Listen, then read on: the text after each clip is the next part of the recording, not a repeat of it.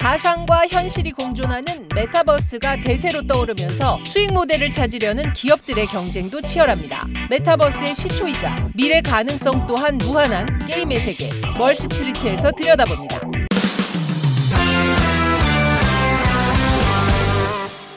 네, 최근 엔터테인먼트 업계나 통신 업계, 그리고 무엇보다 게임 업계, 하나같이 메타버스 전쟁에 돌입했다고 합니다. 업계는 왜 여기에 주목하고 투자하고 연구하고 있는지 위메이드 대표 장현국 대표 나오셨습니다. 안녕하세요. 안녕하세요. 음, 소개를 먼저 좀 부탁드릴게요. 예, 2001년에 중국에 미르의 전설 2라는 게임을 출시했는데 그게 중국에서 가장 먼저 상업적으로 성공한 게임입니다. 음. 지금은 이제 중국 게임 시장이 전 세계 게임 시장 중에서 가장 큰 규모를 자랑하고 음. 있는데요.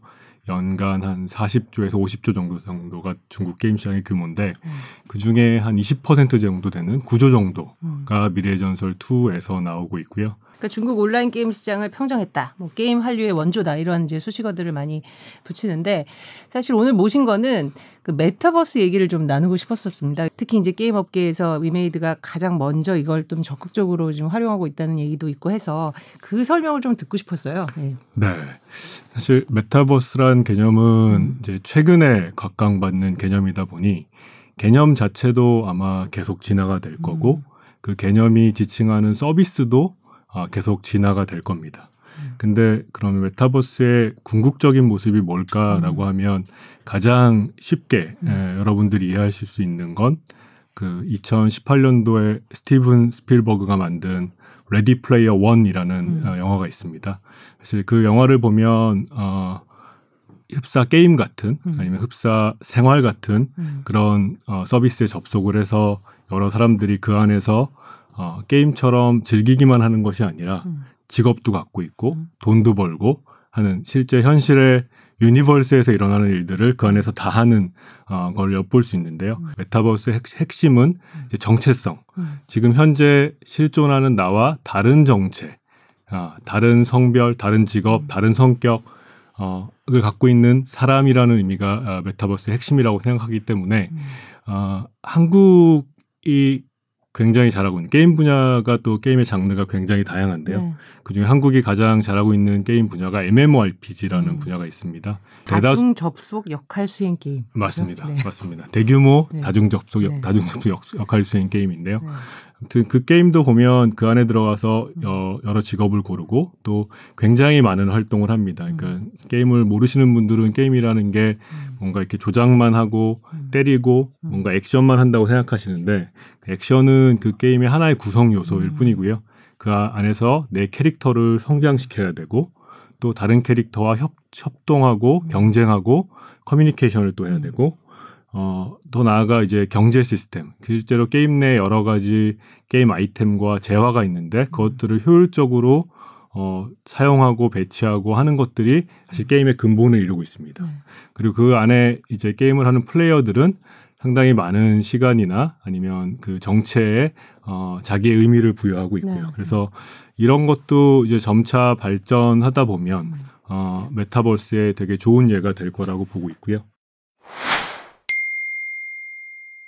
이미 게임에서는 그런 일이 벌어지고 있는데 굳이 메타버스라는 다른 영역이라고 이름을 붙인 그건 어떤 차이가 있을까요? 아, 그 일단 음. 보면 서구권 회사와 음. 한국 회사들의 굉장히 큰 차이일 수 있는데 또 네. 서구권이 굉장히 잘하는 게 음. 개념화인 것 같습니다. 네.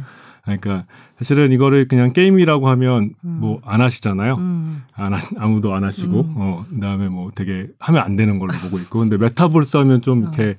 해봐야 되나 하고 또 음. 어, 뭔가 이제 새로운 게 있을 것 같다는 네. 생각이 드는 면에서 어, 뭔가 새롭게 포지션하는 의미가 있고요. 음. 또 하나는 미래의 메타버스를 예측하는 그걸 되게 좋게 긍정적으로 전망하는 사람들은 누구나 다 메타버스에 들어가서 무언가를 하고 있을 거다. 있다.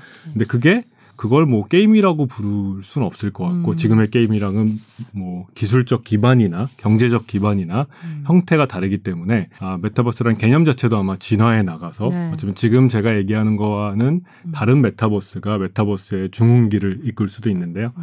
그래서 누군가는 아까 제가 말한 정체성을 뽑기도 하고 누군가는 경제를 뽑기도 음. 합니다. 그러니까 경제적 기반이 있어야 된다. 음. 즉 어, 메타버스 속에 들어가서 내가 어떤 어떤 활동을 했을 때 내가 경제적으로 어, 보상을 받는 음. 구조가 확실히 있어야 한다. 돈도 더 많이 쓰고 돈도 더 많이 벌고. 음. 야, 근데 그때는 지금의 우리 전통적인 화폐를 쓴다는 게 좀 말이 안 되지 않아? 그러니까 음. 뭔가 그에 맞는 화폐가 세상에 필요하지 않겠어? 음. 라고 약간 금과 같은 디지털의 금이 되겠다는 비전으로 만든 게 디지털 음. 뭐 비트코인이 비트코인. 11년 전인데요. 근데 이제 그거의 약 이제 실질적인 쓰임새, 음. 실용이 최근에 이제 메타버스라는 서비스가 정립되면서 아 그러네 음. 메타버스의 경제적 토대가 음. 암호화폐가 되겠다. 그게 너무 찰떡궁합이다. 뭐 이렇게 지금 어, 개념이 진화하고 음. 서비스도 진화해 나오고 있습니다.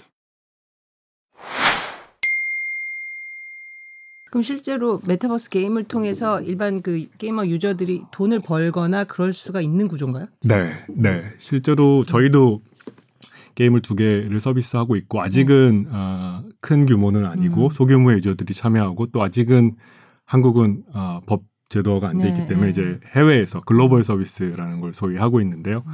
실제로 유저들이 게임을 열심히 해서 어떤 보상을 달성하면 저희가 저희가 만든 음. 암호화폐가 있는데요. 그 음. 암호화폐를 유저들에게 소량을 지급하게 되고요. 네. 유저들은 이제 그걸 모아서 음. 현금화할 수도 있고 음. 아니면 그걸 모아서 어, 더 게임 내에서 더 큰 성취를 위해서 어, 게임 내 좋은 아이템을 만들거나 게임 내 무기를 강화하거나 음. 하는데 이제 그 재화를 써서 음. 또 그 재화를 가지고 또 뭔가 토너먼트에 참여해서 음. 어, 높은 랭크에 올라가면 또 그에 따른 암호화폐 보상을 받고 하는 식으로 음. 저희 위믹스를 가지고 음. 또 해외에 있는 암호화폐 시장 아니면 국내에 있는 빗썸 같은 이제 거래소에 음. 가면 다시 또 원화나 나라. 비트코인으로 변경할 수 있으니 음. 실제로 어, 돈을 벌기도 하고 돈을 음. 벌어가는 유저들도 있습니다. 경제 활동을 하고 있고.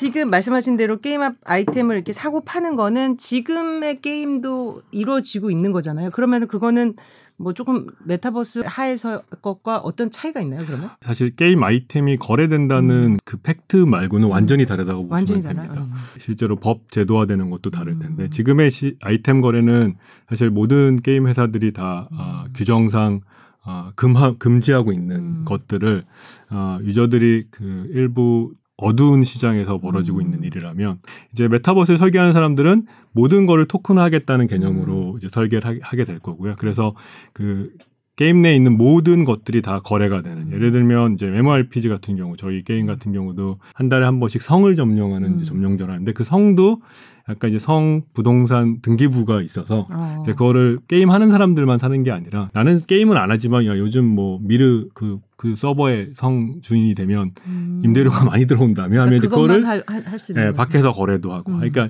실제로 부동산 투자나 아니면 그러니까 음. 우리가 지금 현실에서 하고 있는 모든 투자들은 메타버스에서 이루어지고 보시면 되고요. 네. 예를 들면 메타버스 내에 어 회사들이 설립이 될 거고 음. 그런 회사들의 주식이 거래되고 음. 그 주식의 전망에 따라서 음. 어 그 주가가 변- 변하는 일도 벌어질 거고 뭐 옵션이든 선물이든 부동산이든 그러니까 현실에서 생각하는 모든 투자들이 모든 메타버스에서. 다 이루어지는 그럼 지금 위메이드는 아까 말씀하신 위믹스라는 가상화폐가 있다고 하셨는데 지금 다른 우리나라 또 다른 게임 업체도 이런 가상화폐를 갖고 있나요?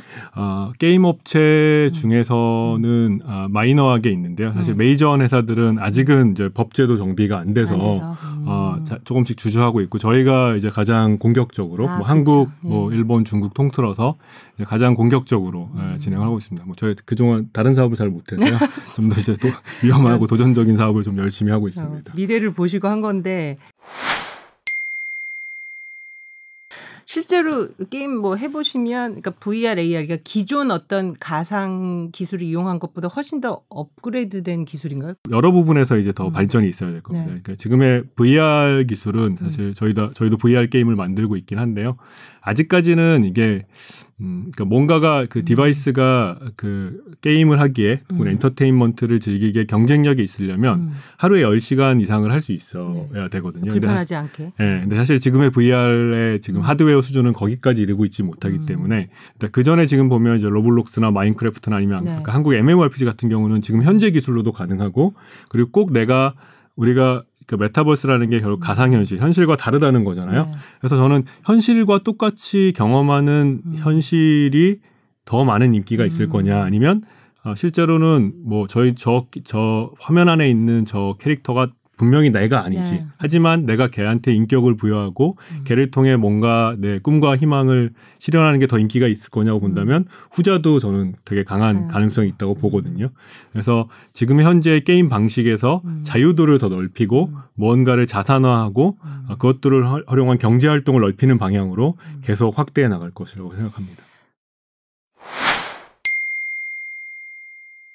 그러면은 이런 가상의 자아가 뭐 나를 인격을 부여하고 잘 되면 물론 좋지만 그러면 이게 이 불균형에서 오는 뭐 인지 부조화라든지 뭐 규제 필요성이라든지 이런 얘기가 분명히 등장할 것 같은 어떤 불길한 예감이 드는데 이 업계에서는 굉장히 이거를 부정 어, 우려할 거 아닙니까? 사실 기존에 게임 사업을 잘했던 회사들은 네. 음. 아직은 주저하고 있어요. 음. 뭔가 이거 괜히 또 먼저 나갔다가 철퇴 맞는 거 아니야라는 네, 생각들이 네. 좀 있고요. 근데 최근에 뭐 WHO가 작년에 코로나 때문에 물론 음. 불행한 사태 때문이긴 하지만 어, 집에서 게임해라. 네. 우울증 안 걸리려면 아, 게임하면서 채팅해야 네. 우울증 안 걸린다라고 그렇죠. 사실 본인들이 스스로 어, 어, 이게 무슨 중독이라고 그 등, 등재를 해놓고. 작년에는 사실은 우울증 극복하기 위해서는 게임을 해야 된다라고 음. 이제 얘기하잖아요. 그러니까 네. 물론 이제 게임에 저는 완전히 무슨 아 게임이 완전히 순기능만 있고 음. 선한 것이라 음. 그것으로 인한 부정적 효과가 없다는 것도 말이 안 되죠. 음. 그거를 줄여 나가되 근데 어떤 그 갖고 있는 순기능이라는 게 있으니까 음. 아, 그, 예, 그런 식으로 좀 관리해야 된다고 보고요. 음. 근데 지금 보면 메타버스나 암호화폐에 대해서 저는 규제를 안 할 수는 없죠. 나라라는 게 사회라는 게 결국 어, 완전한 자유방임을 할 수는 없으니까 물론 되도록이면 사적 자치를 하는 게 원칙이긴 네. 하지만 무언가 규제를 해야 되긴 하는데 어, 지금의 시각으로 봐서 뭔가 세상이 변하는데 우리나라 우리나라가 변하지 않게 만들기보다는 아, 10년 후, 20년 후면 어떤 세상이 펼쳐지지? 아, 그럼 그런 그런 세상이 펼쳐져. 그럼 그런 세상이 펼쳐질 때 우리가 제일 경계해야 되는 역기능은 무엇이지? 음. 좀더더 적극적으로 미래지향적으로 규제 규제를 한다는 말은 한편 또 제도화를 해나간다면 네. 또 굉장히 큰 어, 산업적 음. 혹은 뭐 세계를 선도할 수 있는 기회를 주지 않을까 싶습니다.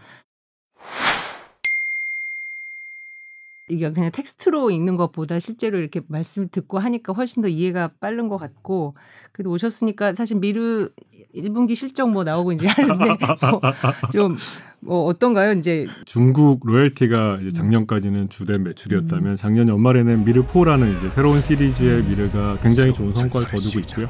게임이라는 거는 이제 게임 그 자체로 가지만 음. 결국은 이게 이제 메타버스화돼서 얼마나 유저들을 어, 몰입감 있게 끌어들이느냐 해서 음. 그쪽으로 한쪽으로 가져가고요. 음. 아까 말씀드린 저희가 3년 전에 시작한 그 음. 암호화폐, 가상자산과 음. 게임 메타버스 이 두 축을 해서 어, 정말 그 두 개가 잘 어우러져서 음. 어, 미래의 에, 어, 사람들의 생활을 담당하는 회사 음. 뭐 이런 식으로 어, 변모해 갈 생각입니다. 네.